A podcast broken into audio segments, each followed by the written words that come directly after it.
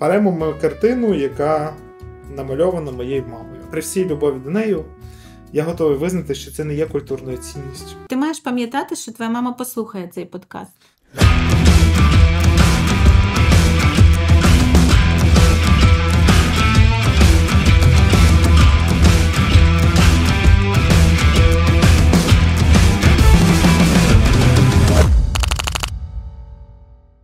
Привіт! З вами подкаст е, Сноби і сезон про колекціонування. Ми говоримо про сучасне мистецтво і колекціонування, і все, що з цим пов'язано. З вами я, Наташа Ткаченко, засновниця арт-платформи Спільне і громадської організації Сучасне мистецтво. Ми е, робимо мистецтво досяжним і популяризуємо українських сучасних митців як в Україні, так і за кордоном. Сьогоднішній наш гість Гнат Забродський, людина, яка є головним юристом в сфері культури і мистецтва в Україні, куратор, менеджер і єдина людина, яка має руки в стилі арт-деко. Гнате, привіт! Привіт, Воу, щоб мене всі так представляли в житті. Клас. Дякую, привіт. А, Для мене ти дійсно головний е, юрист культури, і я б хотіла, щоб ти.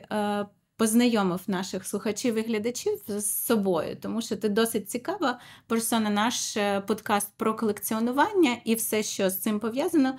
І ти сьогодні не лише як колекціонер у нас в гостях, а як людина, яка нам розкаже всі темні сторони цього процесу. Слухай, ну я колекціонер, я в першу чергу був юристом, який сів оце міцно на галеру, сів за весла, почав гребти юридичній галерії, а потім зрозумів, що мені не в ту сторону, і почав відгрібати на веслах дуже активно в другу сторону. І що може бути більш діаметрально протилежним, ніж нудна юриспруденція, це мистецтво. От я так грибу, грибу туди. Е, Треба паралельно, звісно, ще е, як це сім'ю годувати, тому е, доводиться мені бути і юристом у сфері мистецтва, але я також займаюся кураторськими проектами, менеджерськими і також багато працюю в принципі з різними проектами по відбудові країни. Одним словом, але так, я колекціонер, дуже початковий, але дуже впевнений в собі. А коли ти почав е, своє початкове колекціонування? Слухай, це я завжди був дивним хлопчиком в дитинстві. Типу, коли там всім дарували велики, я просив нову книжку Руссо. Знаєш, і, mm-hmm. і тато такий завжди, ну, ну добре. Книжка та книжка. І в 16, коли ну в 16 я зі Святої Галичини, і це завжди потрібно на 16 якийсь подарунок. І я попросив мистецтво, мені дали змогу вибрати. От, І я там не особливо соромничись, я вибрав Смольського. Ось такий достатньо хороший, там акварельки, вони про Карпати, полонини, все красиве, все зелене. Е, він навіть в наму, здається, є, тобто він хороший автор. От, І така золота гарна рама. Тому моє колекціонування, скажімо, почалося в 16, потім був е, довгий період творчої паузи, десь років 10, мабуть, а потім продовжився. Так, так. Слухай, ну Смольський це одразу такий досить високий рівень, і як для 16-річної людини, можна сказати, ще дитини, це досить свідомо. Твоє життя якось було пов'язане з мистецтвом до цього, що ти вибрав саме цю роботу? Ну мені завжди це подобалось. Ти знаєш, я от я завжди любив е, музеї. Я завжди любила це походити, пороздивлятись. Ще й ця гіперчутливість, тому мені просто завжди було цікаво. Сказати, що я прям Смольського хотів саме точно, ну знаєш, вибрав з того, що було, кадена не пропонували. От, Але, але там, тому не знаю, я точно не через раму даю слово. Хто був другий? Ем, Хто був другий? Другий був Толік Білов. Uh-huh. Мені одна робота його мені дуже сподобалась. Це поцілунок Юди з Христом в такому традиційному е- інтерпретуванні Анатолія. Там дуже пристрасний цей поцілунок. От Мені воно дуже сподобалось. Це була моя друга робота, а потім вже понеслось. Це як статуювання. Ми знаєш, зупинитися не можна. До речі, про твої руки в стилі арт-деко. Давай е, розкажемо нашим так. глядачам і слухачам, що там, чому саме. Кричевський. Слухай, ну Кричев, мені саме оцих дві. Насправді не весь Кричевський мені подобається, але от саме ці його роботи, це.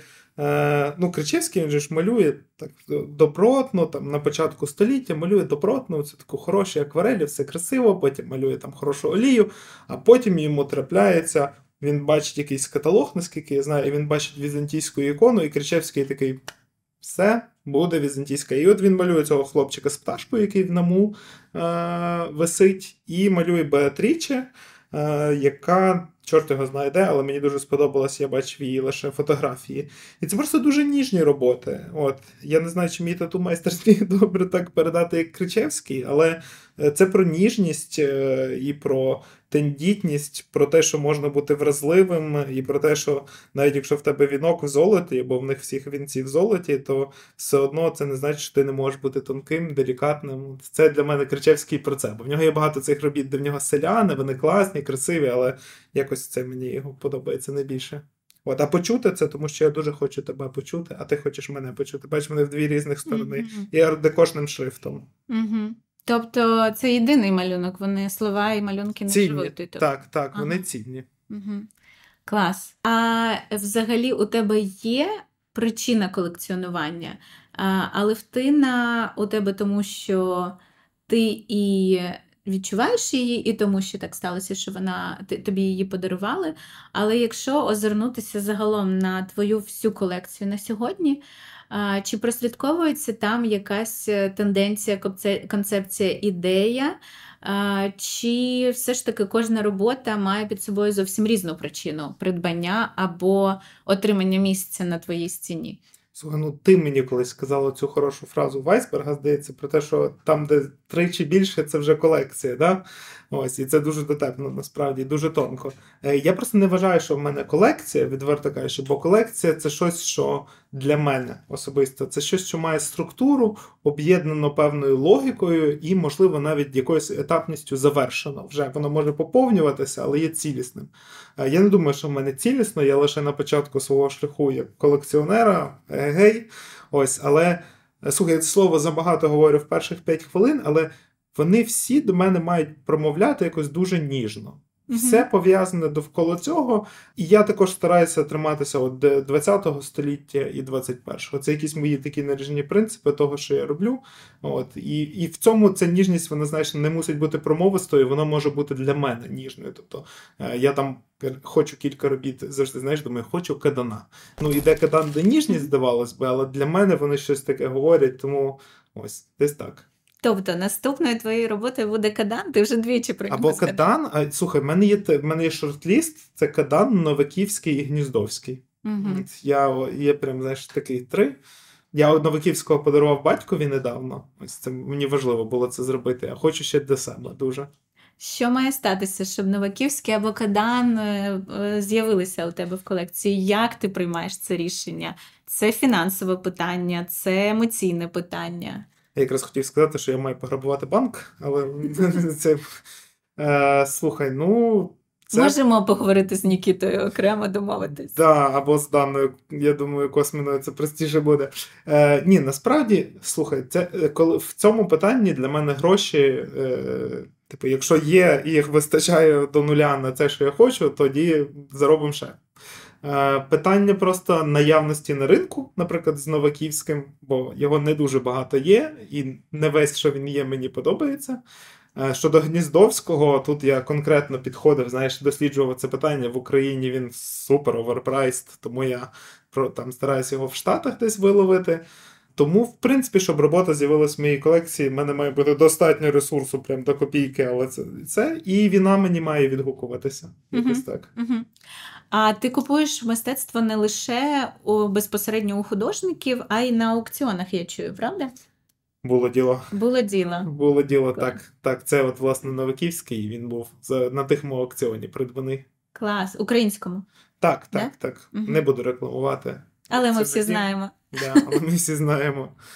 Добре, ну це класно, що бо зазвичай бар'єром у колекціонерів або у майбутніх колекціонерів є нерозуміння, де можна придбати ту чи іншу роботу, і є ем, бачення, що треба бути знайомим з художником, або принаймні прийти до нього в майстерні, щось вибрати. Але насправді джерел придбання мистецтва у нас доволі багато. Це, це і правда. галеристи, і дилери, і аукціонні дома онлайн-платформи. Онлайн-платформи або навіть самі художники, які досить е, активно вміють е, себе продавати, це не всі художники, але слава Богу, такі є.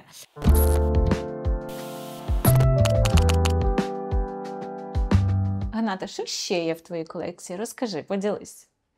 Ну, Ми от зовсім випадково опинилися біля роботи цього прекрасного пана, який теж є в мене в колекції. Це Рома Мінін. Да, в мене є Мінін, такий маленький, маленький шахтар, стурбований, насуплений. Ну, Рома взагалі шахтарську тему досить е, часто використовує. Рома використовує шахтарську там. Да. Рома це вміє, в нього це добре виходить, але насправді з моєї взаємодії з Мітіном Мінін значно більше, ніж про шахтарів. Ось я бачив, а, прости господи, роботи 9-літнього і 10-літнього Мініна. Він показував в каталогах. Ну це прям така. От скрупульозність до деталей. Я думаю, я б таку роботу, ну тобто я б її не намальовував, але я б малював її в місці три, напевно. Там от прописані там рицарі, кажани, все таке детальне. Тобто мені дуже скрупульозний художник. А ще він дуже тонко відчуває, насправді. Мені здається, тому що ці всі шахтари і це все нагромадження, яке подобається чисто як геометричний візерунок, це ж насправді про тонкість того, як цей Донбас, якого, який він малює, як його довгий час спрощували, як наче в нього отут в нього ж є історія Мініна, це про свою мову. Тобто це окрема мова Донбасу, якісь свої свої іерогліфи, свої ці. Наче ми всі одинакові, але завжди їх виділяли. Мені це Мінін дуже подобається. І цей шахтар, який в мене, я завжди собі уявляю, який би я був після восьмизмінної, знаєш, восьмигодинної зміни е- на шахті. Не можу собі уявити, як людина, яка сидить в офісі і страждає тим, що на дві години покрутила велосипед, то те, що роблять ці люди, це для мене захоплює. Ми насправді в мене є історія пов'язана з Мініним. Власне, він мені ж цю роботу подарував сам, угу. тому вона вдвічі сильніша. І це був дуже-дуже холодний день в Брюсселі. А, і ми прийшли в галерею, де був Роман. Е, я, Роман і ще моя подруга Катя. І в нього в галереї таке враження було ще холодніше, ніж на вулиці, чесне слово. Він так запропонував зробити чай, і ми взяли цей чай і трусячись в десятьох куртках, ходили, дивилися на ці роботи. Але знаєш, він настільки тепло про них розказував. От видно, що це людина, яка кожну свою роботу от закохана. І Він все пам'ятає про неї. Мільйон фактів, де створив, коли я робив, де була в той час моя дружина, що я про це думав. І ми ходили, я пам'ятаю, я зігрівся чисто від того, як він про них оповідав. Клас. Я, як твій друг радше, ніж інтерв'юєр або е, не знаю, е, тут е, е, не знаю, партнер е, подкасту Снобів, е, хотіла б тобі подарувати роботу, і я це зроблю, і вона в мене в машині. Це робота Матвія Вайсберга. Я знаю, що у тебе е, в колекції є художники різних етапів, різних е, часових етапів. І мені здається, що Матвій також закриває один із етапів е, ем, мистецьких етапів е, періоду колекціонування твоєї колекції. І чому саме її ти побачиш? Тому що вона про ніжність. У Матвія е, Вайсберга був етап, коли він малював звірів, яких він бачив в зоопарках, або не тільки в зоопарках. І це завжди дуже ніжні звірі. І нехай вона буде гарним доповненням твоєї колекції, і нехай вона буде тією роботою, яку ти ніколи не викинеш. Наталі, я якби не знав тебе і не був твоїм другом, я подумав, що ти жартуєш, але я знаю, коли ти Не. говориш цим тоном, ти не жартуєш. Дякую.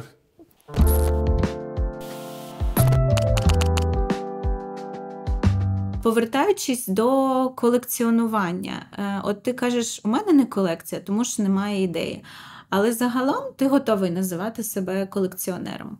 Я говорю з багатьма колекціонерами, яких я відверто вважаю такими, і вони не вважають себе колекціонерами або радше сказати, не хочуть себе так називати, більше через формальні юридичні питання. І тут я хочу повернутися до нецікавої нудної юридичної теми. Скажи мені, чому існують ці бар'єри е, в сфері мистецтва і колекціонування, які існують? Що це за бар'єри з твоєї точки зору найбільші? Можеш назвати кілька. І що робити? Хто винен, ми знаємо. Що робити? Слухай, це дуже об'ємне питання. Дякую тобі за нього. Тут можна, знаєш, мене не остановіть. Мене буде не зупинити. Я зупиню. Так, але ти зупиниш. Дивись, в нас є взагалі проблема в тому, що в Україні, в першу чергу, наша локальна, нема культури цих договорів.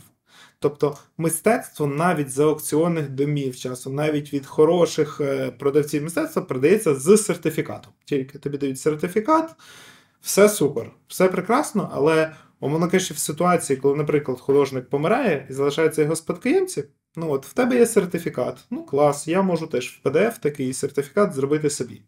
Е, це не є підставою, це не є право, це не є документом. Потрібен договір. Чому потрібен договір і художнику, і тому, хто купує? Тому, хто купує, зрозуміло. Воно підтверджує моє право власності, це мистецтво моє. Воно належить мені. Чому важливо для художника? Здавалось би, художникам ну простіше, типу, скинув на карту приват і не паришся. Але ми часто говоримо про те, що умовний не знаю, Саша Доценко чи ще хтось з художників коштує стільки. Чому коштує стільки художник X? Бо я так вирішив? Ні. От хороша європейська практика це ти публічним трек-рекордом показуєш, як, за яку ціну продаються твої роботи, підтверджуєш це, бо сертифікат він же ж не зазначає часом ціни продажу. Угу. Ось. Е, ну і ми всі знаємо навіть в Україні кейси, коли особливо більш того, слухай, sorry, скачу, але, наприклад, в Європі є часта практика, коли художники ще за життя створюють свої фундації. Угу. Куди перед всі твори належать фундаціям, і потім це чітко, легко і прозоро моніториться. Хто що де знаходиться, фундація передає. У нас же ж, умовно кажучи, помирає художник, є кілька спадкоємців, починається розброс і шатання, і без договорів, якщо були придбані роботи, ну це проблема. Чи достатньо мати рахунок, наприклад, інвойс? Чи він не замінить договір? Я би не дивись, можливо, і достатньо, на мій погляд, ні, не замінить, бо в нас все-таки основою для передачі в нас ж є особисті немайнові права автора, Мгм. типу право на зазначення мого імені, які ніколи нікуди не передаються, тому і називаються невідчужувані. Угу. А є майнові права. Ну, от типу, ця картина, я куди хочу її вішаю. Хочу у вбиранні, хочу в шафу. І от, власне, ці підставою для передачі картини є саме договір. Ось тому потрібен договір. Це ще є історія, насправді, великий пласт проблем пов'язаний з 90-ми. Коли картина за бутилку водки, як це називалося тоді, це була дуже стандартна практика. Угу. І цих робіт багато хто понагромоздив сто, просто стоси. Я бував в приміщеннях, де в колекціонерів їх стоси, але в них немає ніяких документів. А в нас є окремі нащадки деяких художників, які активно моніторять і стараються витягувати цю культурну спадщину. Я не сужу тут, хто правий, хто не правий, тут може бути. Але факт того, що саме через це багато робіт просто сховані. Вони в тіні і вони не бачать світ. Власне, можливо, це що ти говориш про колекціонерів. Тобто вони стараються не показувати для того, щоб не мати додаткових проблем, ці люди, які я знаю. Е, Бо вони не можуть підтвердити походження цих робіт. Давай я підсумую для наших слухачів. А ми почали з договорів і проблеми їх відсутності. Для колекціонера договір це гарантія того, що колись рідні вмерлого художника або художниці не прийдуть і не скажуть, це наше, давай нам. Це гарантія власності і використання, наприклад, в подальших виставках, або Абсолютно. зазначання, зазначити, що ця е, робота дійсно належить е, цьому колекціонеру. Це фінансовий інструмент, який можна використати як застава. Це можливість надавати в оренду ці твори в музей і, і виставки, і таким чином підвищувати вартість своєї власної колекції. Тобто, фактично, це також фінансовий інструмент підвищення власного активу. Для художника це гарантія того, що а, твір буде використано так, як зазначається в договорі, а не так, як заманеться тому, у кого фізично знаходиться а, цей твір. Для держави, для ринку, для всіх стейкхолдерів арт-ринку це можливість. Ем, Мати якісь дані, статистику, розуміння, де що знаходиться і скільки всього є, і фактично мати можливість оцінити е, ринок і картини. Абсолютно точно. Я спілкуюсь з великою кількістю художників. Так. Коли я говорю вистави рахунок, а давай підпишемо договір, вони роблять так і кажуть: ні, ні, ні, будь ласка, зроби все за мене. Художники бояться будь-яких е, білих папірців з цифрами і словами. Що в даному випадку може нам допомогти? Чи є якась, е, якийсь шаблон, я не знаю, монобанк, вибачте, в банку, да? е, в банківській сфері, чи є такий процес, договори, е, е, не знаю, якась система, яка спростить всю цю ем, яка прибере страх художників перед е, договорами? Слухай, це дуже класне питання. Насправді, в нас же ж був оцей проект, він ULR, чотири загадкових букви. Е, це дослідження, е, як це Ukrainian Art Ecosystem Legal Research. Тобто ми досліджували правове поле е, українського цього всього мистецького середовища, і один із наших висновків був практичний, який не стосувався юридичного, що точно потрібно, і це наша ідея наступного проекту. Ми вже ходимо з кількома партнерами, донорами, говоримо. Потрібна нормальна бібліотека оцих шаблонів, mm-hmm. Яка взагалі може працювати в форматі типу аля чат-бот, де ти просто вносиш типу прізвище, ціна і так далі, яка дозволятиме дуже зручно і просто митцям робити це, бути захищеними. А я згадаю попередній сезон снобів з художниками. І е, там кожен другий художник говорив, що напевно найбільша проблема це вивести картину за кордон, продати її, вивести її на виставку, відправити колекціонеру, тому що він купив. Я, як людина, яка також організовує такі процеси для колекціонерів за кордон, розумію, е, що так, це ем, не такий простий процес і є якісь недоліки. Але загалом ем, все працює і просто потрібні е, знання якихось конкретних правил. Це так? Все не дуже добре працює, чесно mm-hmm. тобі скажу. Воно не працює на практиці і не працює навіть в нас, е, знаєш, в Україні зазвичай на рівні закону все ок не працює на практиці. Тут навіть на рівні закону є плутанина. Бо оце питання того, що належить до культурної цінності, культур, на культурну цінність та її вивезення потрібно мати висновок експертиз. Але, наприклад, є профільна інструкція, забув її повну назву, навіть не буду цитувати, яка каже, що все, що є після 1950 року, це не культурна цінність. І ми такі, ну окей, навряд чи це правда. А є закон, який говорить, що каже, що можна вивозити все, що молодше 50 років. От, все, Тобто, все, що молодше 50 років, на це е, висновок експертизи не потрібен. Вже плутанина тут. Далі на практиці. От, умовно кажучи, е, беремо ми картину, яка намальована моєю мамою. Моя мама малює чудові, чудові роботи. Вона художниця? Вона художниця, так. Але при всій любові до неї я готовий визнати, що це не є культурною цінністю. І я беру її картину. Тому що по віку не проходить? Тому що в наму її не повісить. А, Слухай, ну ти маєш пам'ятати, що твоя мама послухає цей подкаст. Добре, беремо картину, яку намалював я. Це точно не буде культурною цінністю. І веземо її через кордон. І нас, ну, типу, зупиняє митний інспектор, бо бачиш, щось щось в рамі, на полотні, щось намальовано, це картина.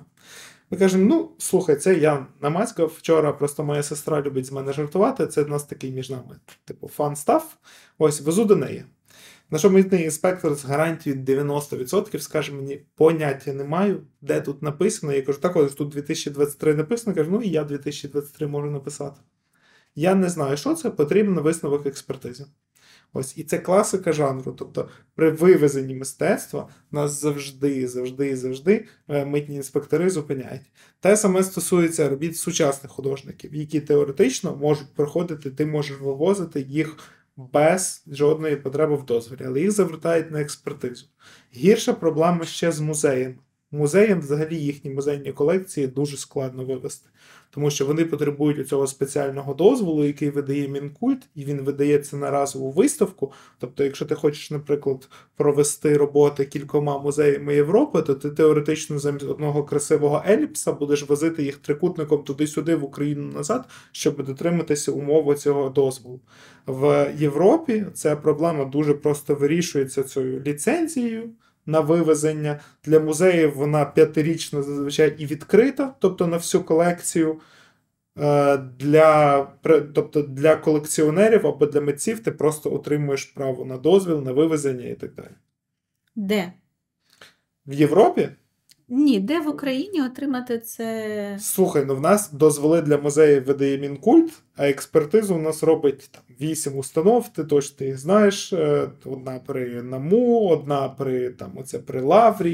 Їх... Музей декоративного да, мистецтва. Да, да, при музеї декоративного мистецтва і так далі. Ну, тобто, це ще ж питання в тому, що ці насправді самі ліцензії, це оце висновок експертизи, він же ж коштує копійки. Тобто держава на цьому і не заробляє нормально. Але це просто цей крок, коли ти приходиш на митницю, тобі кажуть, ні, без папірчика не пропустиш, ти мусиш піти отримати папірчик і тоді прийти.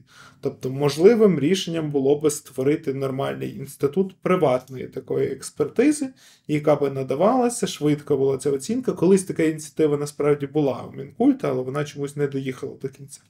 Ось, але окрім того, це насправді вирішується питанням підвищення компетенції е, саме митних працівників. Тобто, можливо, це створення спеціальних підрозділів, да, умовно кажучи, на найбільш популярних постах. Там хай це буде Бориспіль, я не знаю, Шегині, умовно. Де є люди, які будуть розбиратися, і плюс проведення якихось тренінгів з цієї мистецтвознавчої експертизи для більш широкого кола митних фахівців.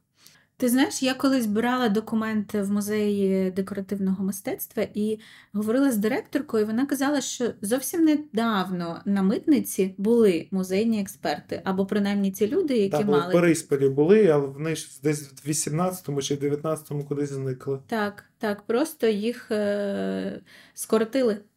Ем, І тепер це викликає отакі складнощі. Я тобі розкажу. Ти е, гіпотетично розказував про створену з тобою роботу. Я роботи, які виглядають странненько, а не там mm. якийсь зрозумілий е, живопис або графіку, я проводжу як зроблено дітьми, і mm. це завжди працює. Е, складніше, звичайно, з великими полотнами або з роботами, де видно, що це не могло бути створено дітьми, тому що це там реалізм або щось е, таке суперскладне графічне. Але я розумію, що так не має бути. Yeah. Я агент е, цього ринку і по суті е, просто спрощую всім життя тим, що я.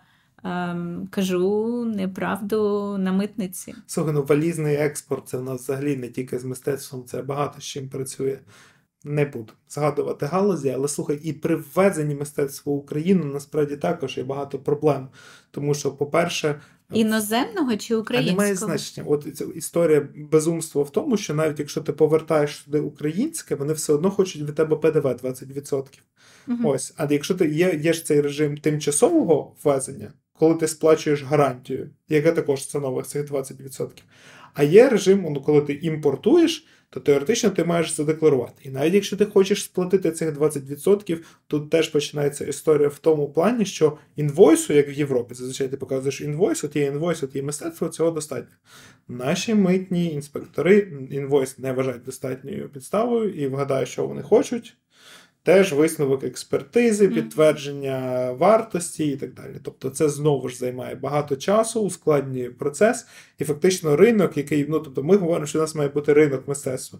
Ринок, де щось вільно обертається, щось вільно ходить, це де мистецтво є товаром. Це не це не є чимось, що знецінює мистецтво. Просто ми говоримо, що воно діє за тими ж всіма правилами, як всі інші товари. І це окей, це нормально митці заробляють на цьому, колекціонери отримують задоволення від цього і так далі. А в нас воно це є ще, це, знаєш, мабуть, пострадянське ставлення до от, красивого, треба берегти, наше, не віддамо. От, наприклад, є іст... що мене несе, Остапа несло, а Гната теж несло. Дивись, от є, наприклад, е...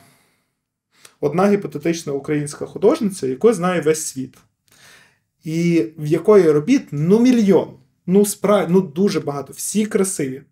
Але питання: в нас є оці е, художники, яких не можна вивозити, які оце культурне спадщини, воно все має бути тутка.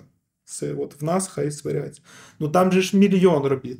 Чому не можна визначити, наприклад, 200 робіт, які не можна вивозити, а решта дозволити офіційно для вивезення, і тоді це буде често прозоро. Це популяризуватиме Україну в світі, воно висітиме відкрито. Натомість це мистецтво і так бігає за кордон просто на дні валіз. Абсолютно. Ну, так, ось і все. Угу. А ти згадав про якісь приватні інституції, які можуть замістити державні. Ну, наприклад, агенція з видачі там, документів, е, проведення експертиз. Е, це буде вважатися валідним? Тобто, в принципі, держава передбачає такий механізм е, ем, визнання тієї чи іншої роботи цінної чи ні. Слухай, станом на зараз цього немає. Потрібні зміни в законодавстві. Я тобі відверто скажу. Я точно пригадую, що Оля Сагайдак, і, можливо, хтось із слухачів знатиме. Вона зараз а, в інститу... Українському інституті у Франції. Вона також е, колекціонерка і продавала багато мистецтва. Вона в певний момент опікувалася цією темою. Вони збирали робочі групи, вони спілкувалися із парламентом, щоб створити оцей інститут приватної експертизи. Угу. Але він не закінчився нічим. Ось, можливо, цю тему потрібно підняти. Ми насправді говоримо про це в нас ULR, що ми б хотіли це підняти. І, і, то, Але для цього, розумієш, це питання має бути вирішено ще системно. Тому що якщо просто стане можливість там отримати це не в державній інституції за три дні за дешево, а типу за один день за дорого, але митники все одно відприлятимуть кожного разу за папірчиком, то це лише створить комусь хороший ринок і дасть комусь заробити. Що не так погано, я за те, щоб всі заробляли, але не вирішить системну проблему. Ось десь так. Бо деякі колекціонери не хочуть називати знову ж таки себе колекціонерами, тому що ой, а я маю потім задекларувати це, а не зрозуміло, як це робити, і взагалі, що треба декларувати, що не треба декларувати. Це десь регулюється, де той, е, та інструкція, як поводити е, себе колекціонеру е, зі своєю колекцією, яка коштує чималі гроші. Слухай, ну, тут об'єктивні факти і моя суб'єктивна думка. Давай розмежуємо ці речі. Об'єктивні факти є НАЗК, є спецзакон, який говорить, що все, що ці рухомі предмети, більше ніж 100 мінімальних заробітних плат вартість. Скільки це там в нас? Ми порахуємо. Ну, так, ми порахуємо, плашку поставимо внизу. Е, Потрібно декларувати. Ну і туди належить мистецтво. Тепер ми переходимо до того, з чого ми починали. Як визначити, скільки коштує мистецтво? Якщо у тебе є договір, тоді ти можеш сказати, що ця робота коштує стільки і не підлягає декларуванню. Це не значить, що НЗК не може оспорити це і віддати на незалежну експертизу, бо ми ж можемо теоретично купити умовного кадена за тисячу доларів, а 10 тисяч кешом віддати. Угу. Це не ніхто. Тому НЗК може провести експертизу для встановлення вартості. Але коли в тебе є договір, і ця система працює, це принаймні стає зрозумілим. Коли немає договорів, тоді це все, отут вже йде моя суб'єктивна думка, тобто це все стає оціночним. Будь-що можна оцінити по-різному, будь-яку експертизу можна провести так, як вона потрібна. І тоді оце декларування, в тому числі щодо мистецтва, може взагалі ставати якимось інструментом цієї дискреції. Типу, от ми оцінюємо її більше.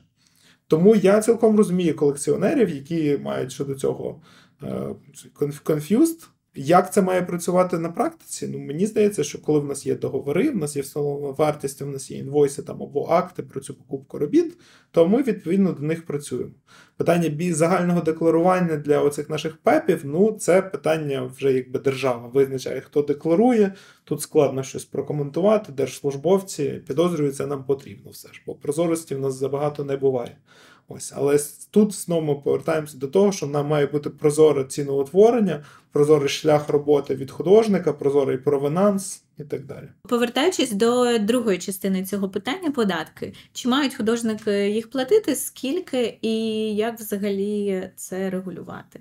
Мені потрібна офіційна думка і твоя суб'єктивна думка. Дивись, я почну з суб'єктивної мають всі мають платити податки. Я плачу свої податки. Я переконаний, що це той необхідний мінімум, який ми можемо робити для країни, яка тим більше зараз перебуває у війні. Е, то, попри наші всі донати, які ми всі повинні робити, ще й податки це теж цей необхідний мінімум, який ми маємо кожен з нас робити. Совісно і серйозно до цього ставитися, декларувати і так далі. Е, що стосується Всі платіть податки. Всім платить податки. І донатьте на ЗСУ. Обов'язково. І купуйте сучасне мистецтво. Це необхідно. Три необхідних речі. Рецепт простий. Що стосується офіційного, тобто художник може бути ФОПом. Він може зареєструватися як ФОП і тоді продавати мистецтво, сплачувати 5%. Чому багато художників це не роблять? Тому що їхній, ну тобто їхній продаж він не системний. Коли ти ФОП, ти повинен щомісяця сплачувати ЄСВ.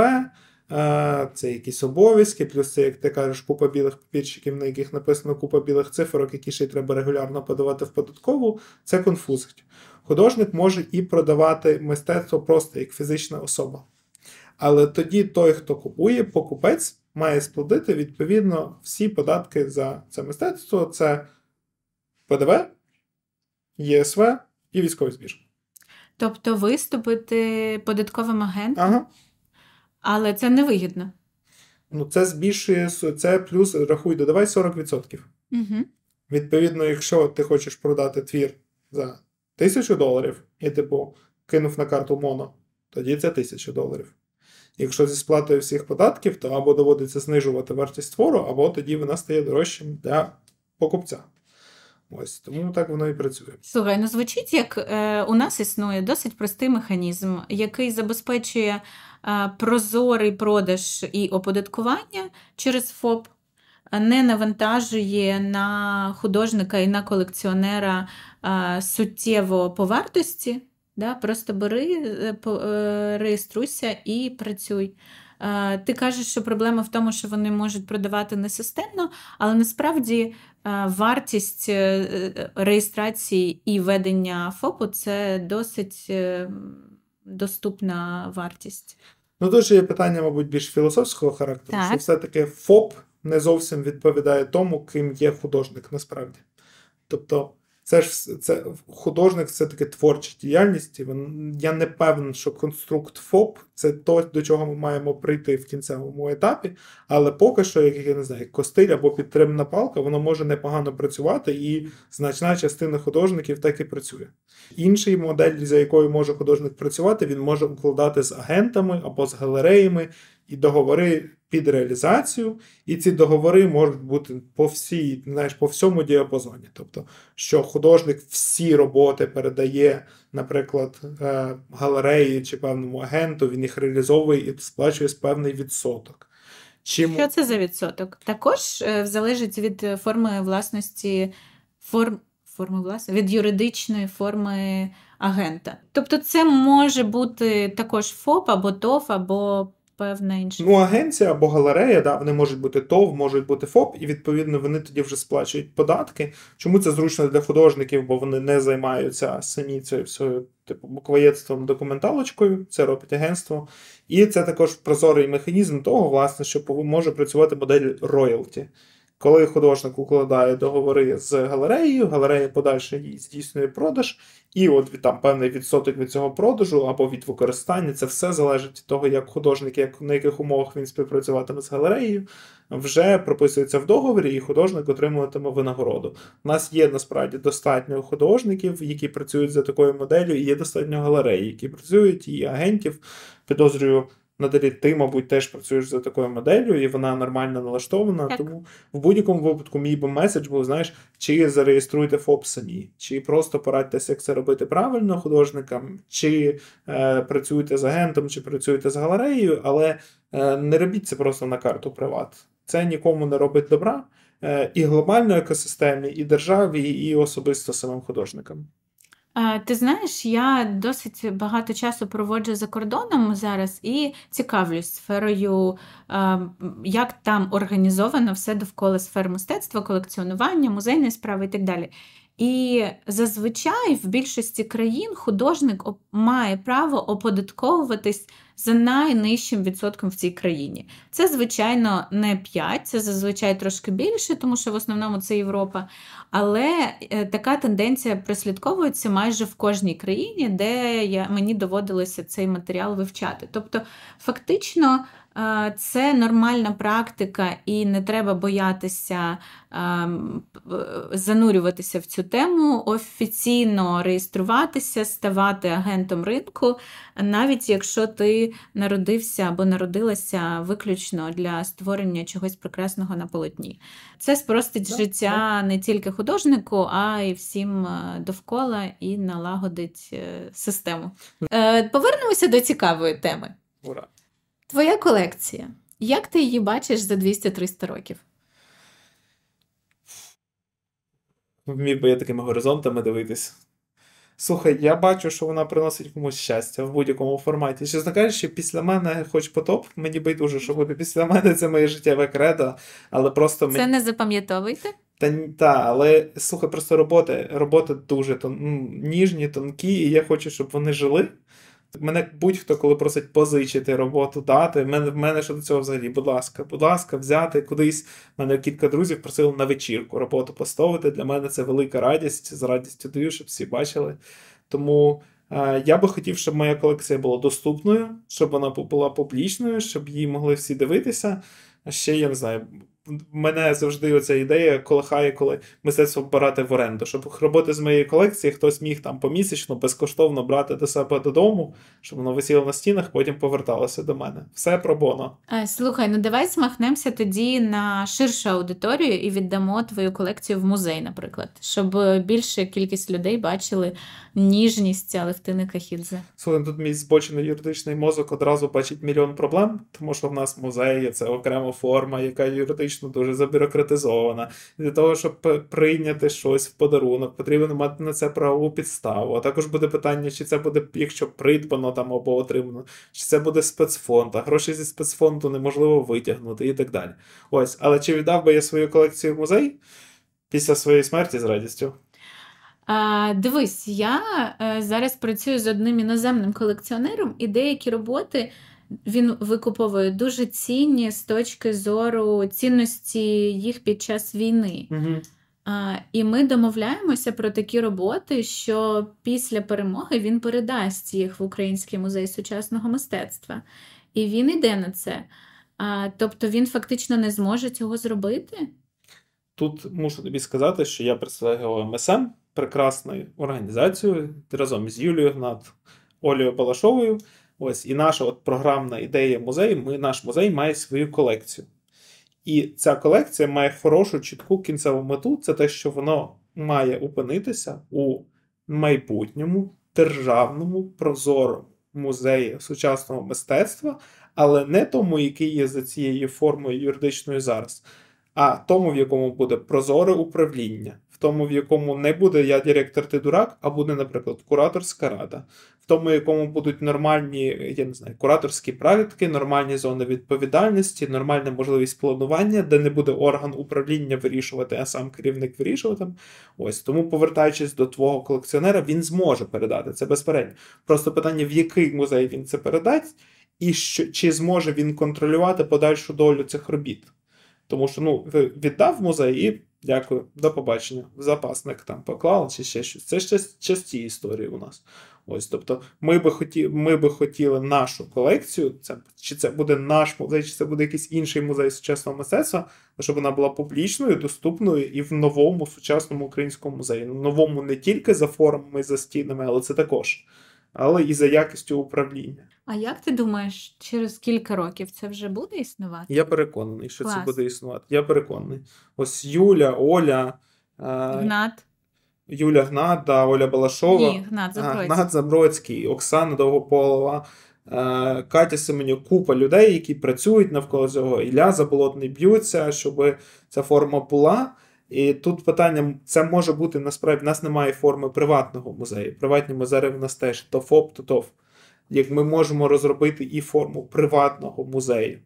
У нас може бути інша версія державно-приватного партнерства. Тут багато всього можна вигадати, було би тільки бажання оцеї кінцевої мети: прозорість, чесність і розгалуженість в управлінні. Угу. Я десь так вважаю. Гнати, дякую тобі за твій розмір, тому що коли я почала цей подкаст, е, представивши тебе як головного юриста мистецтва і культури в Україні я не помилилась. Дякую, я точно не плутав щось з податками, але. А ми перевіримо і зробимо уточнення да, да, зірочки під а, цим відео і під цим е, подкастом. Далі я взагалі хочу подякувати тобі за те, що ти мене запросила на цей подкаст, і снобам, яких я постійно слухаю. А, Знаєш, українське мистецтво, особливо українське сучасне мистецтво, воно гідно того, щоб про нього знали більше. В ньому неймовірна глибина, в ньому дуже багато. Я, як е, оце Ліна Костенка, закохуюся в нього щодня. Тому дякую снобам тобі, що ви підняли це питання. Дякую, що ви його підніматимете в наступних серіях. Я буду з нетерпінням слухати. Ось, давайте давайте бути мистецтвознавцями на своєму рівні. Давайте і колекціонувати сучасне мистецтво. 100%.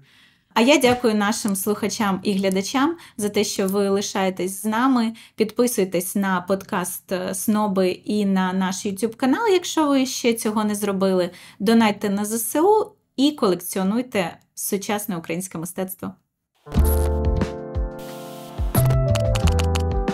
Агнате, а яку б роботу з твоєї колекції ти хотів би позбутися? Ма, якщо ти це слухатимеш, Розумієш, мені просто твої ранні роботи значно менше подобаються, ніж пізні. Можна я поверну тобі човники в Трогері в Хорватії? Віддай мені Португалію взамін. А давай м, згадаємо ім'я по батькові твоєї мами і передамо їй привіт, будь ласка. Забродська Ірина Іванівна. Забродська Дякую. Ірина Так, Іванівна. Дякую. вам за сина і дякую за те, що ви дослухали цей подкаст до кінця. Дякую.